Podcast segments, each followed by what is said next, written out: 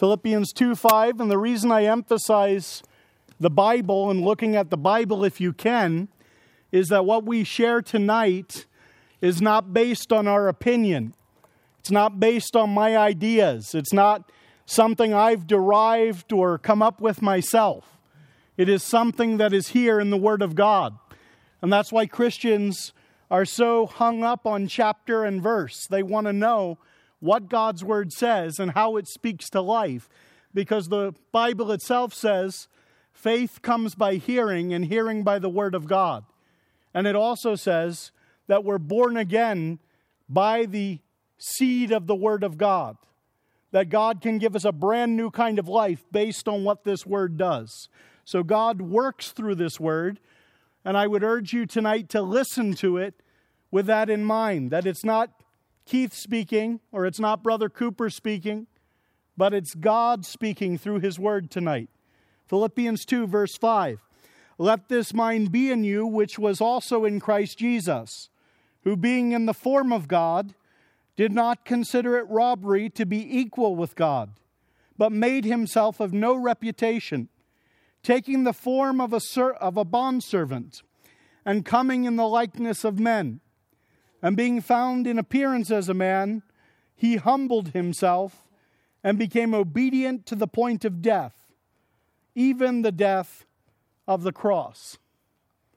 Tonight, I want to talk to you about the Lord Jesus Christ, who is the antidote to ourselves.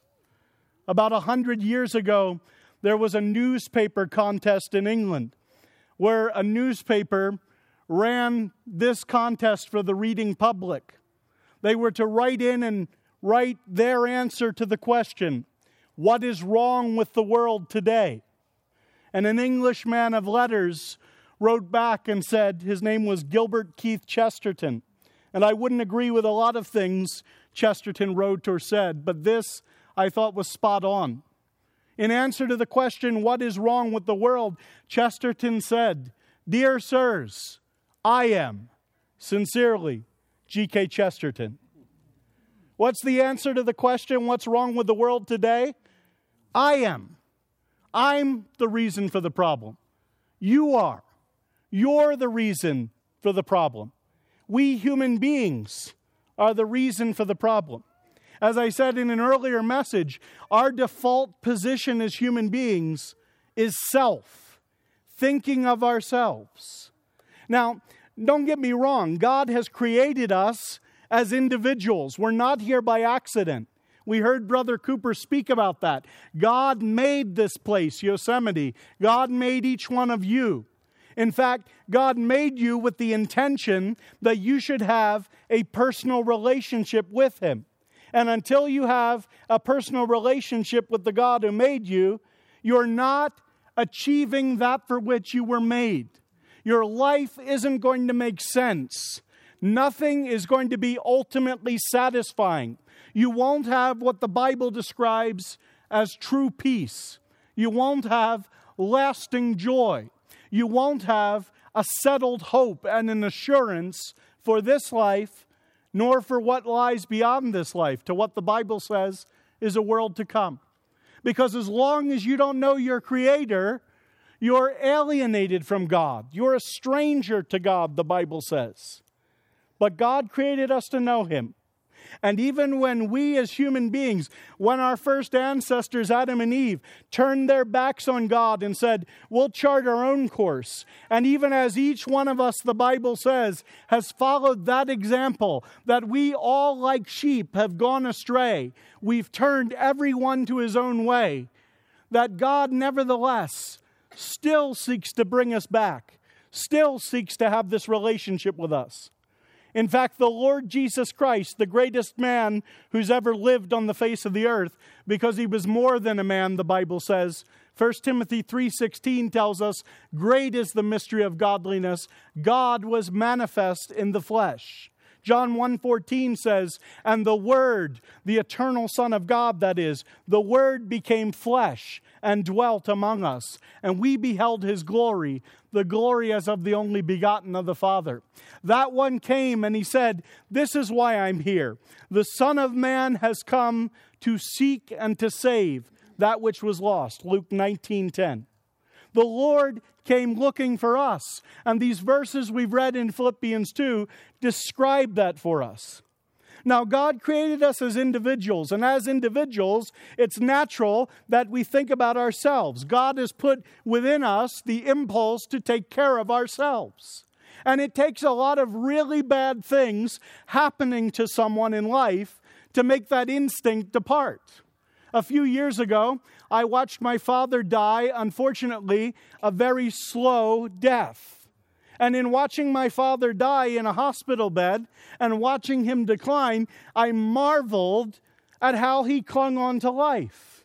Now, my father knew the Lord Jesus Christ as his Lord and Savior. So I can speak about him tonight and I can say with assurance that even though he was my best male friend in the world, and the man who probably taught me more about life than anyone else, that I am glad he is with the Lord because I know he's in the best place that he could possibly be. But even though he knew where he was going and he wasn't afraid to die and he was ready and he was 70 years old and he had done things for the Lord and the Lord had used him and he was ready to depart, still the instinct of that body was to cling to life still as the various organs of his body shut down, the man still went on and still lived, even longer than the doctors and nurses thought he would. Until finally, as we were gathered around his bed, and my good friend Larry Price, whom many of you know, was standing there with me, and we were there praying. We couldn't sing, our hearts were too full. But we were there praying, and we were there quoting the scripture to my dad. And he was lying in a comatose state. And I said to him, Dad, I said, remember what the Lord Jesus Christ said when he was on the cross. He looked to the thief that was there, and the thief cried out to him and looked away from himself and said, Lord, remember me when you come into your kingdom. And the Lord Jesus said to that man who looked away from himself and looked to the Lord Jesus Christ, Assuredly, I say to you, today you will be in paradise. I said, Dad, that's what he told the thief. And it's true for you. Today you will be in paradise. And when I said that, my father took his last breath. And I said, Praise the Lord. It was like God underlining it in my life. Your father's not here anymore. He's with the Lord. What 2 Corinthians 5 says absent from the body, present with the Lord. Not because my dad was a good man. He would be the first to tell you he had not been a good man. He would be the first to tell you he was a sinner saved by the grace of God. He would be the first to tell you that his only hope and claim on being with the Lord was what the Lord Jesus Christ did for him in bearing his sins in his own body on the tree, in dying for Bruce Kaiser's sins, and dying for the sins of the world. That was my Father's hope of eternal life. And that's why I have the assurance today that my Father is with the Lord Jesus, and I wouldn't wish him back. Now, that's a natural instinct to want to cling to life. It's a natural instinct to want to feed our bodies, to want to get a drink when we're thirsty, for example. So I shall avail myself. Consider it an object lesson. I come with props, you see. We'll call it that at least. It's the natural instinct to think about ourselves. But the problem is, that we push it too far, don't we? That we end up becoming self absorbed. And it all becomes about us. There was a hip hop group when I was younger from Philadelphia, and they used to sing, It's just me, myself, and I.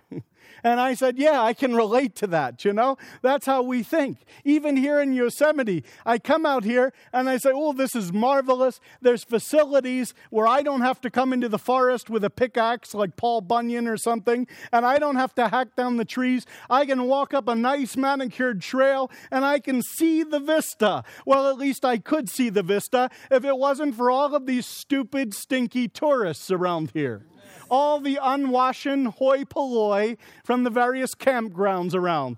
Uh, no offense. But if all of these other people weren't here, I think I could enjoy Yosemite just a bit more. I'm not speaking about conference attendees, of course. I mean the other tourists, the other unwashed smelly people in Yosemite, you know? It's those people that really bug me. Why do they have to clutter up the buses? Why do they have to fill up the lines at every concession and every gift shop? I could really enjoy this place if it could just be for Keith Kaiser and his family on demand. That's what we want, don't we? We want an on demand universe. We want to be able to watch anything we want. If I want to watch every episode of Magnum PI in chronological order, I have the God given American right to download it and watch it, don't I? I have the right to go to the grocery store at 3 o'clock in the morning if I want to. I have the right to drive 15 miles over the speed limit or 20 miles over the speed limit. Now, if somebody else flies by me, I say, Look at that nut but it's okay for me to do it, right? And that's how we can be if we're not careful. And if we're honest, you know, there are uglier sides to our personality. What we can be sometimes when we're alone, what we can contemplate in our hearts, the lusts that can arise there, the illicit desires we can have, the hatreds and the bitterness that can form against our fellow man there. You know, really, when you get to know yourself, it's not a pretty picture.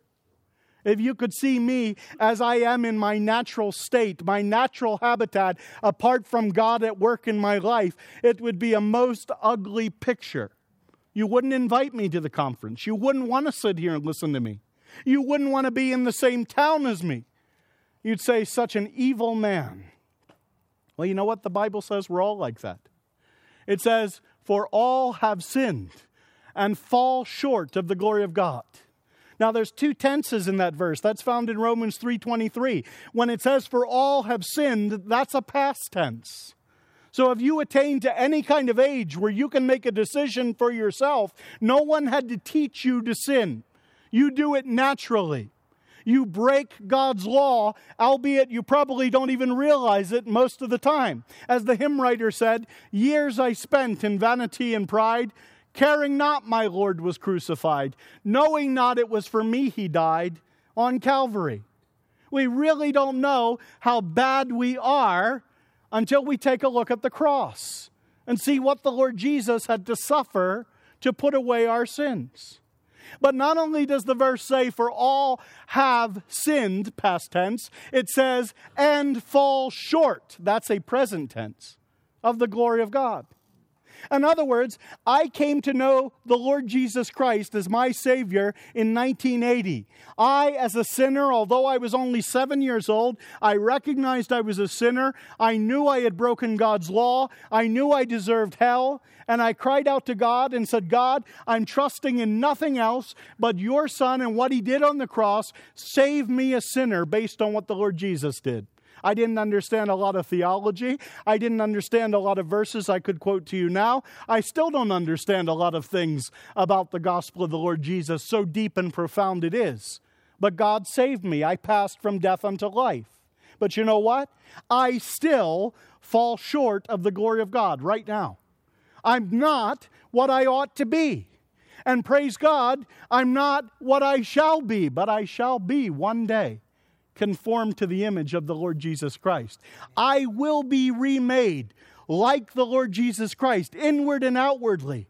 Not because I'm special, not because I'm better than anybody here or anybody in this park or this world, but because God in grace has saved me and He's working in me to will and to do of His good pleasure and to make me like His Son. And He won't give up on me until He's fully finished that work so that he can populate his abode in heaven with people that aren't self consumed, people that are like the Lord Jesus. Because if anyone wasn't self consumed, if anyone could never said to be said to be selfish, it would be the Lord Jesus Christ. Consider what we've read tonight. Paul is exhorting Christians in Philippi, telling them now, this is the kind of attitude you need to have. This is the sort of mindset. Let this mind, this way of thinking, be in you, which was also in Christ Jesus. Well, what kind of a mindset did the Lord Jesus have? Well, consider what the Lord Jesus was from all eternity past, who being in the form of God, Now, those who know the original language here tell us that that phrase is just filled with nuances. For example, when it talks about who being, it's a continuous tense. It's the idea that he always was and continued to be this. And when it uses that word form, it's talking about what he essentially was in his own nature, what he really was. What was the Lord Jesus from all eternity past, before there was a creation, before there was anything else? What was the Lord Jesus Christ? Well, he was God. It says, who being in the form of God, verse 6. He was existing there in glory. You know, there was a, and I'm going to step on the philosophers and theologians here, but there was a time when there was nothing else but God. And God was complete in himself, He wasn't lacking anything. He didn't create the world because He was bored, He didn't create people because He needed them. He created us for his good pleasure, to bring glory to himself, and to share his love with us, because God is love, the Bible says. And this Lord Jesus, this one who came into earth and walked among men, first, before he ever became a human being, he was the eternal God. That's what he always was in his being, okay? Now, notice what comes next in verse 6. Here's where you begin to see the kind of mindset of the Lord Jesus, who, being in the form of God, did not consider it robbery to be equal with God. Now, you say, what does that mean? Well, that idea of robbery has the idea of seizing something, of grabbing something, taking it for yourself. And the idea seems to be that the Lord Jesus didn't say, Now, this is my position, and I'm going to hold onto it tight. Sorry, I'm getting a little perspiration here in my eyes. So if I blink, I'm not flirting with you. I'm just trying to see you more clearly so I can appreciate you. But it was the idea of holding tightly your position. Hmm. I don't know if you've ever had a really, really good chair. I have two in my living room. I'm so thankful I have two. Because if I have one, I know myself. I'm a reader. I love to read books. And my oldest daughter, Anastasia, is like this too. When you find a good seat, a good chair to sit in, a comfy chair, that's the technical term, a comfy chair, and you're a reader, you just can lose time. You can lose the world around you. You lose everything. You don't care. You just want to sit there with your book and read. Now, if I only had one chair like that in my living room, it'd be a problem because I know when my mother in law comes, she wants the good chair. And if I only had one such chair, well, I'd have a, a moral dilemma. Do I do the nice thing for my mother in law and give up the seat for her? Or do I have the comfortable chair for myself? And even now, though my mother in law is a lovely lady who's been so kind to me and continues to do so much for me and doesn't at all resemble any of those mother in law jokes I've heard in my life, though my mother in law is such a sweet lady, in my heart, I don't want to give up my chair. So I'm thankful I have two. So whichever one she sits in, I can sit in the other and be quite content. You sit on a bus, you've been hiking around, you've been up El Capitan, and then to cap it off, you went up Half Dome, you know, and uh, you can't be left behind by some of these young bucks at the conference, you know. And suddenly you decide, oh, my legs are aching and I just want to sit down. And you get on the bus and you find this marvelous seat right under an air conditioned vent. I wish I was there now. Anyway, you sit there and people get on the bus. And you start thinking, well, I hope open seats remain for those people.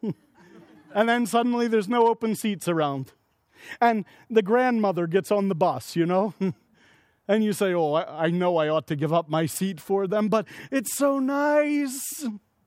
You know, we spend so much time in our lives working for position. We want to be the starting pitcher. We want to be the quarterback. We want to be the CEO of the corporation. We want to be the boss at whatever it is. We strive for position. And it's funny, the higher we go, the less we want to give our position up. You know, you ever want to see uh, somebody who has an ego? Well, just ask the starting quarterback to sit on the bench. Tell him it's for the good of the team. Now, it doesn't matter if he's thrown 20 interceptions that season. And the Raiders fans can relate to me here. It doesn't matter if he's thrown 20 interceptions this season. He doesn't want to be benched. He wants to go into the game. He says, Put me in. This next game's going to be better. You know, it's going to be like Rudy, Rudy, or something like that. He doesn't want to give up his position. And if he has to give up his position, he's scheming. I want it back.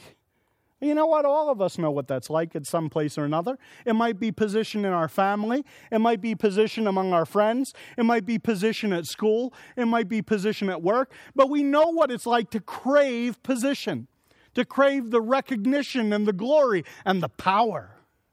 I like that, you know? I want to be the guy who is a decision maker.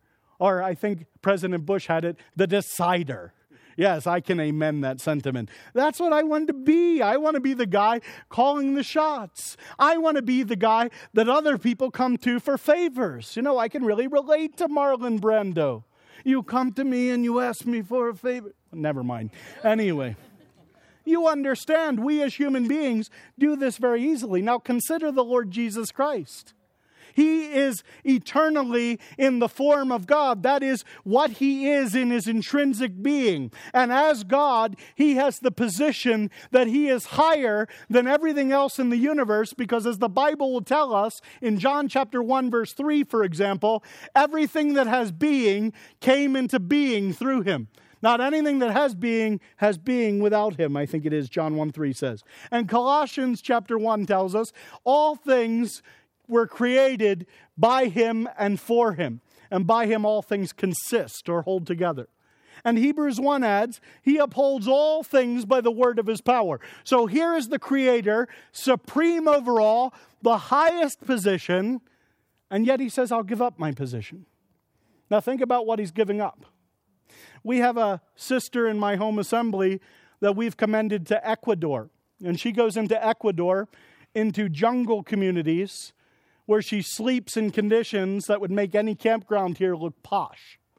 And she has drunk things that people make there by regurgitating fruit into a bowl, okay? And she has eaten all manner of creepy, crawly bugs. And she has lived among dirt and squalor, so much so that when she comes home on furlough, she spends her first month or so getting rid of all the parasites in her body. And the people that she goes among, she does that for one reason. She wants to tell them about the Lord Jesus Christ. She wants to tell them the good news of how Christ loves them and came to save them. And she goes among them, and the people she serves cannot begin to imagine what she leaves to come and serve them. They can't picture what air conditioning is like in a house. They have no concept of all the electricity and the gadgets and doodads that we have. They don't have the medical system that we have access to. They don't have all the things that we have. They couldn't begin to fathom the world she leaves behind to come and serve them.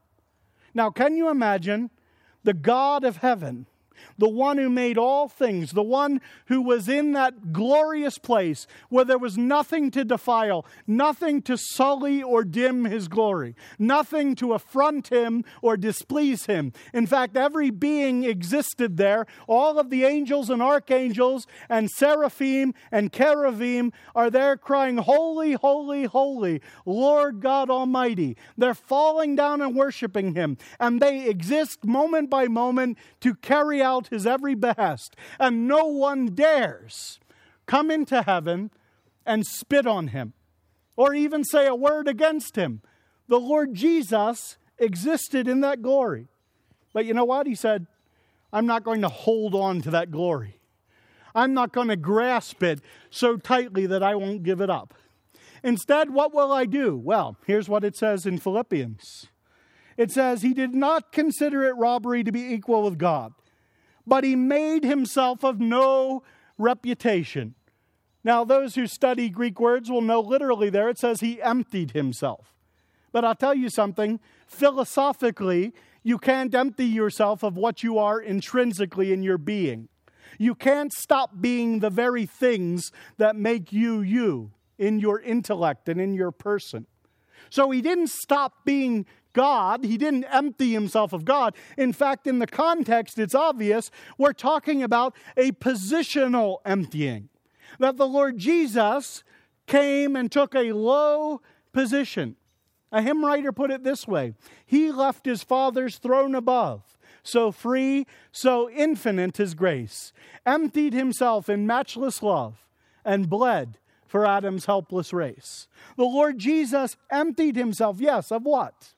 One Greek scholar put it this way of the outward insignia of glory. In other words, he veiled himself in flesh. Brother Trogdon quoted this morning that other hymn, Veiled in Flesh, the Godhead see. Hail the incarnate deity. The Lord Jesus veiled that glory and came incognito, if you will, among humankind.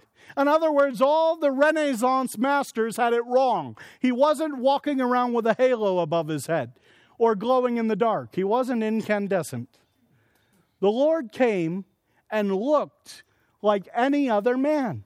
The verse says it explicitly, in fact. Look again at verse 7 there.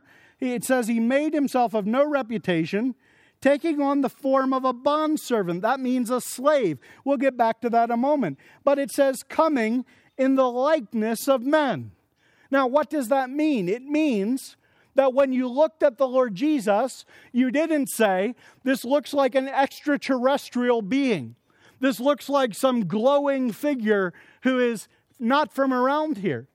No, the Bible says the common people heard him gladly. The Bible says little children loved to come and approach the Savior. He was a normal, ordinary looking man. In fact, at one stage in his career, when he came to the point of his death on the cross, what Isaiah 53 said became literally true. When we see him, there's no beauty that we should desire him. The Lord Jesus laid aside that outward kind of brilliance and glory. Now, some of you ladies won't dream of going out of the house without your hair done and without your earrings. And some of you look remarkably put together considering where you're living this week, you know? Even some of the guys, especially the single ones who have hope, you know? They're here and they still might take a look in the mirror before they come to the meeting. They might make sure that the fade is all straight, you know, and, and they look pretty good. And they'll, they'll throw on a bit of the aftershave. And now I've blown some covers, no doubt. But think how important it is to us to look good when we go out and to seem good to people. And yet, when the Lord Jesus came, he came in the likeness of men. He looked like an ordinary man not like God coming and walking among us. He looked like a man, but it says in the likeness of men. Why? Because it goes on to say in the next verse, being found in appearance as man. And the idea is not that he didn't truly become a man. John would tell us in 1 John 1 we saw him, we examined him carefully, and our hands handled him, we touched him. The Lord said, Touch me and see, to Thomas in John 20. A spirit has not flesh and bones, as you see.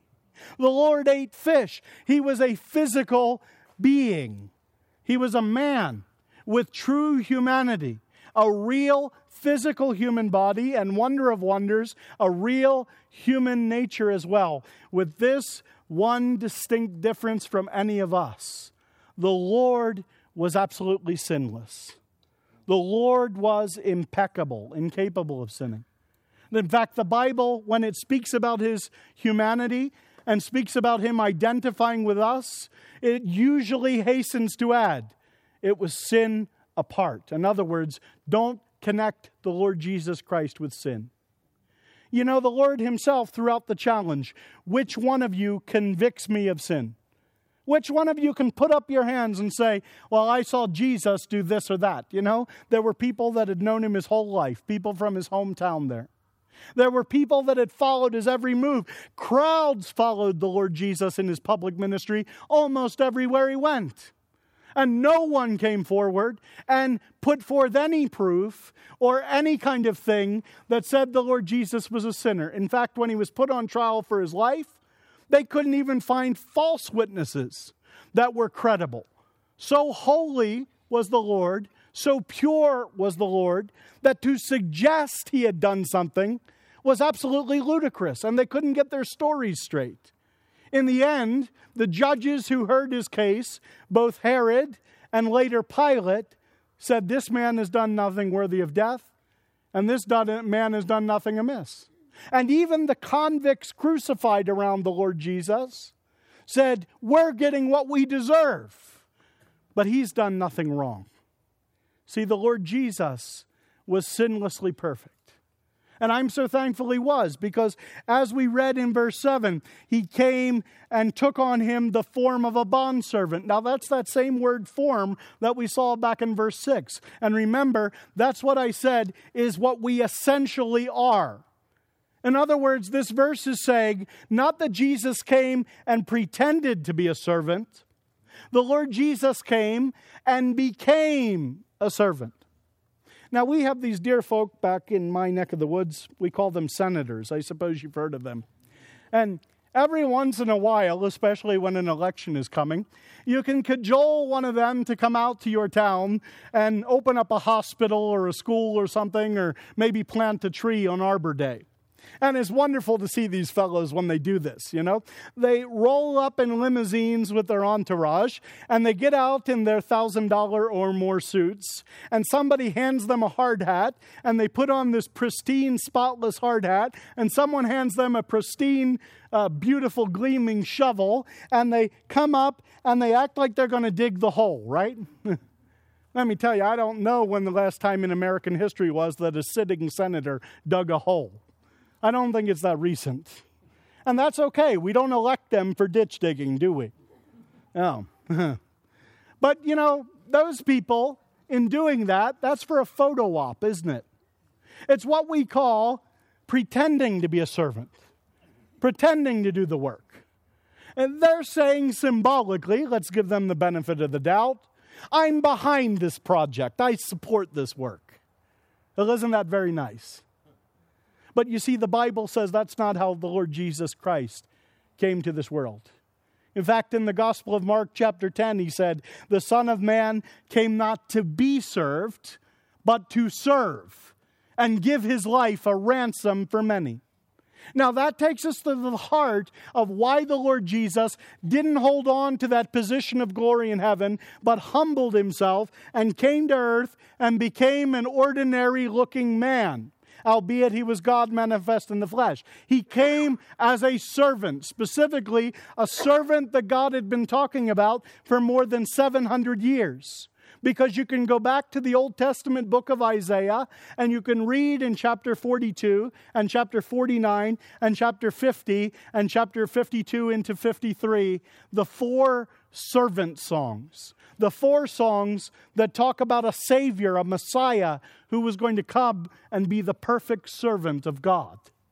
And the Lord Jesus came to be that servant. Well, what kind of a servant was he? You know, from time to time, if you have a job, you probably get an evaluation. You probably have to be reviewed. Probably someone above you in the corporate structure has to consider your performance and say, now, how has he done? Well, think of this servant.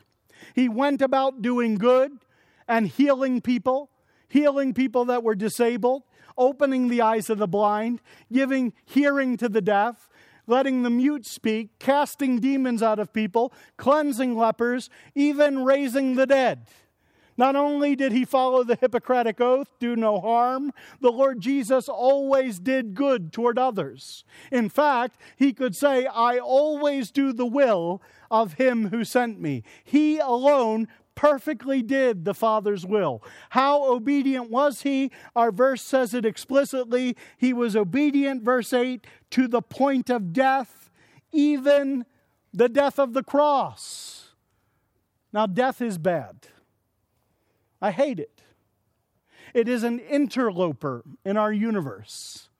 Intuitively, as human beings, we know that death doesn't belong here. We sorrow, we feel the loss. Our loved ones, our friends, people we've known, even people we don't know, but we hear about. When we hear about someone dying, we're sad. And it's right that we should be so.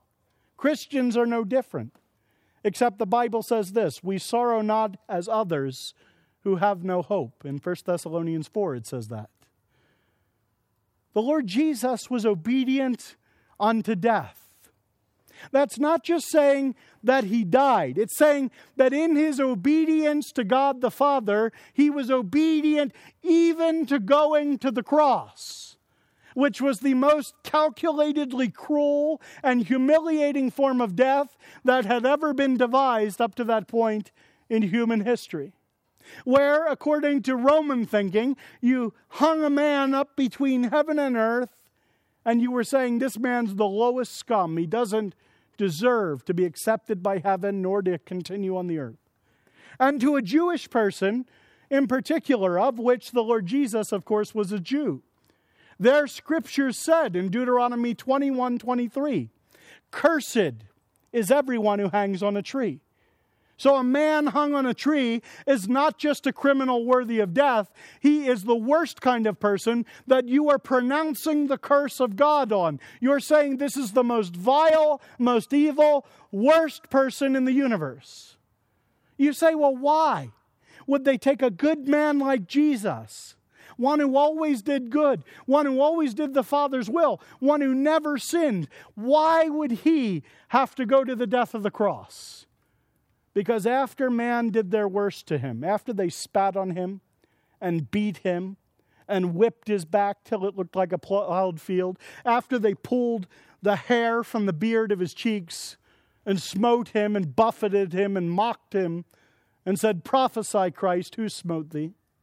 After they nailed nails through his hands and feet and hung him up to die what they thought would be a slow, excruciating death of progressive suffocation as he basically drowned in his own body fluids. After man sat down callously to watch the Lord Jesus die like that, something even worse happened. I mean, can you imagine being on the Titanic and someone saying, We hit an iceberg? And as that's settling in, but I've got more bad news for you. I mean, what can be worse than the knowledge that the ship is sinking? You know, well, there's not enough lifeboats, or the water's really cold, or some such thing you could be terrified with. But after all man could do to the Lord Jesus, as bad and as hurtful and as painful as that was, physically and emotionally and mentally, to the Lord Jesus, something worse happened to him. And ironically, it didn't come at the hands of wicked, sinful human beings. It was God Himself, the righteous judge, because the Bible says that God is a triune being. There's one God, but He exists Father, Son, and Holy Spirit. You say, I can't understand that.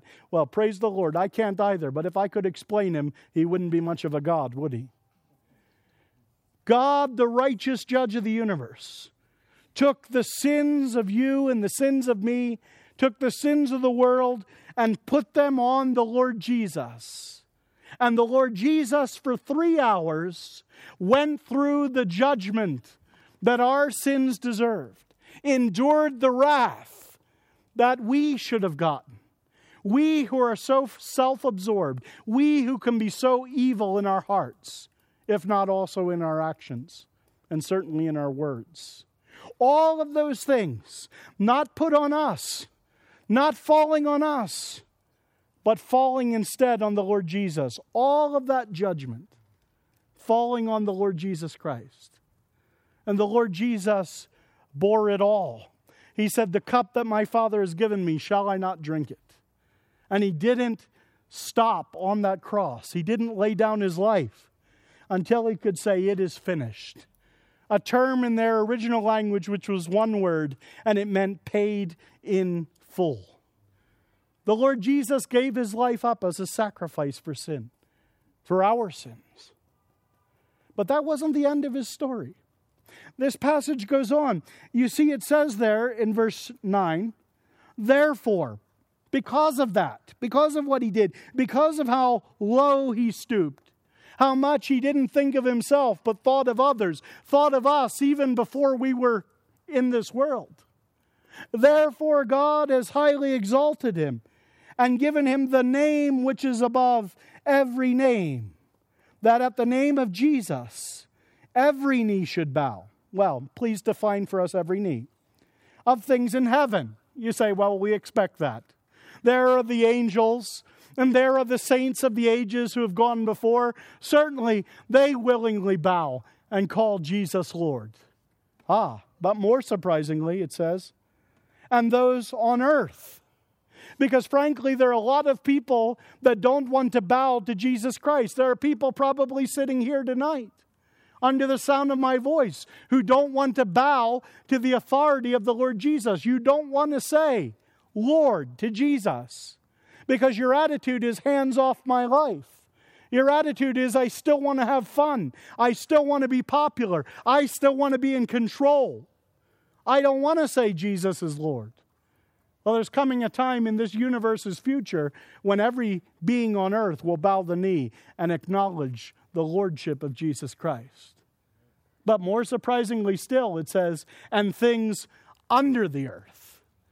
A way of the Bible describing what we commonly think of as hell, the abode of the dead, and those in particular who are impenitent, who haven't bowed willingly to Christ and have passed out of this life without receiving the Lord Jesus and the forgiveness and the salvation and the cleansing that He offers through His sacrifice that He made on the cross of Calvary.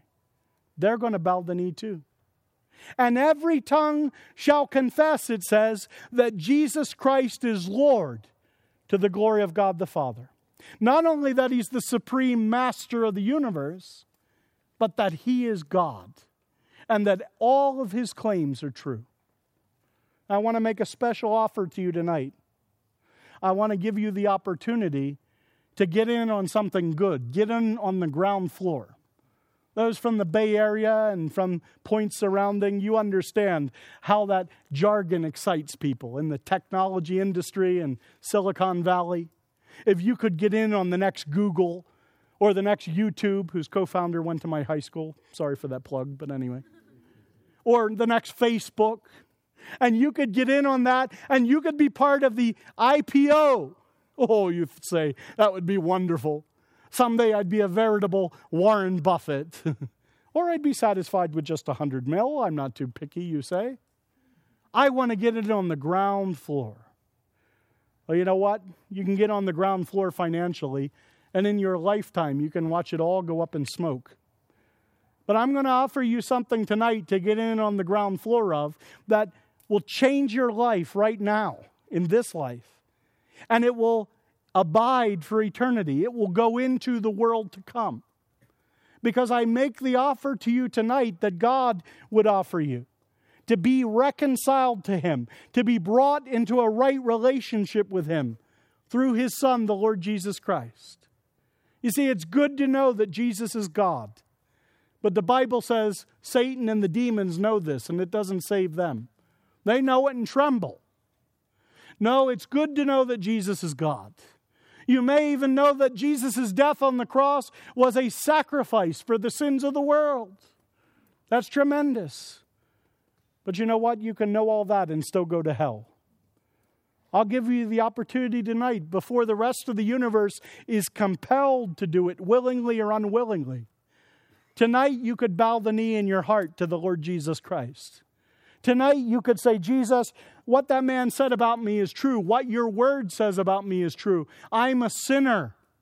I'm lost. I'm the sinner for whom Christ died, and I can't save myself. As the hymn writer put it, nothing in my hands I bring, simply to thy cross I cling. I come trusting in the Lord Jesus, trusting in the death and the shed blood that he made at that cross of Calvary, trusting in the fact that he rose again from the dead, and that what he says he can do, he will do for me, that he will save me and change me from the inside out, that that power of his resurrection will work in my life to make me like the Lord Jesus till he comes and receives me to himself and changes my body so that I can live with him for all eternity and love him and enjoy him and fulfill what I was created for. You can do it tonight. You can do it right now where you sit. You can say, God, be merciful to me, a sinner. Save me, Lord Jesus. And if you really mean business with God, He will save you. No matter what you've done, no matter what your background, no matter how laden with guilt you are, the Lord Jesus says, the blood of Jesus Christ, his Son, cleanses us from all sin. You can come and be saved by faith in him tonight. Of course, I may not be clear. You may not fully understand what I'm offering you. I understand that. I'm not a perfect speaker, I regret to say. But I urge you to talk to someone who brought you here. If the Lord's speaking to your heart and you say, that resonates, I realize the problem is myself and I need a Savior. Talk to your Christian friend. Have them explain the gospel to you. Go over the verses again and come to the Lord Jesus Christ. Because to leave this world without Him and to leave this meeting, in fact, we're not promised a second chance. You may get other chances, but there's no guarantee. To leave this world without Him is to be lost. That would be a terrible shame after all the Lord Jesus has done to save you. All of the Lord Jesus left and humbled himself to do on your behalf, and yet you say, Sorry, I don't want it. What a horrible, horrible thing that would be. And you'll live for eternity to regret it in hellfire, in the lake of fire, if you do. May God help you tonight. May you understand how much He loves you, how much He wants to save you, and what He can do for you if you give yourself to Him. Father, we're thankful tonight for the Lord Jesus. We marvel, and those of us who know Him, we willingly say, Jesus is Lord, our Lord, my Lord and my God. How honored, how blessed, how happy we are to say that. But not everybody here can say that, Father. We pray for anyone here without the Lord Jesus Christ. We pray for anyone who may hear this later on recording. We pray that their hearts would be pricked, that they'd understand they are sinners in need of a Savior, and that they'd come to that Savior, the Lord Jesus Christ, and cast themselves on Him for salvation. We pray it in His holy name, that of the Lord Jesus Christ. Amen.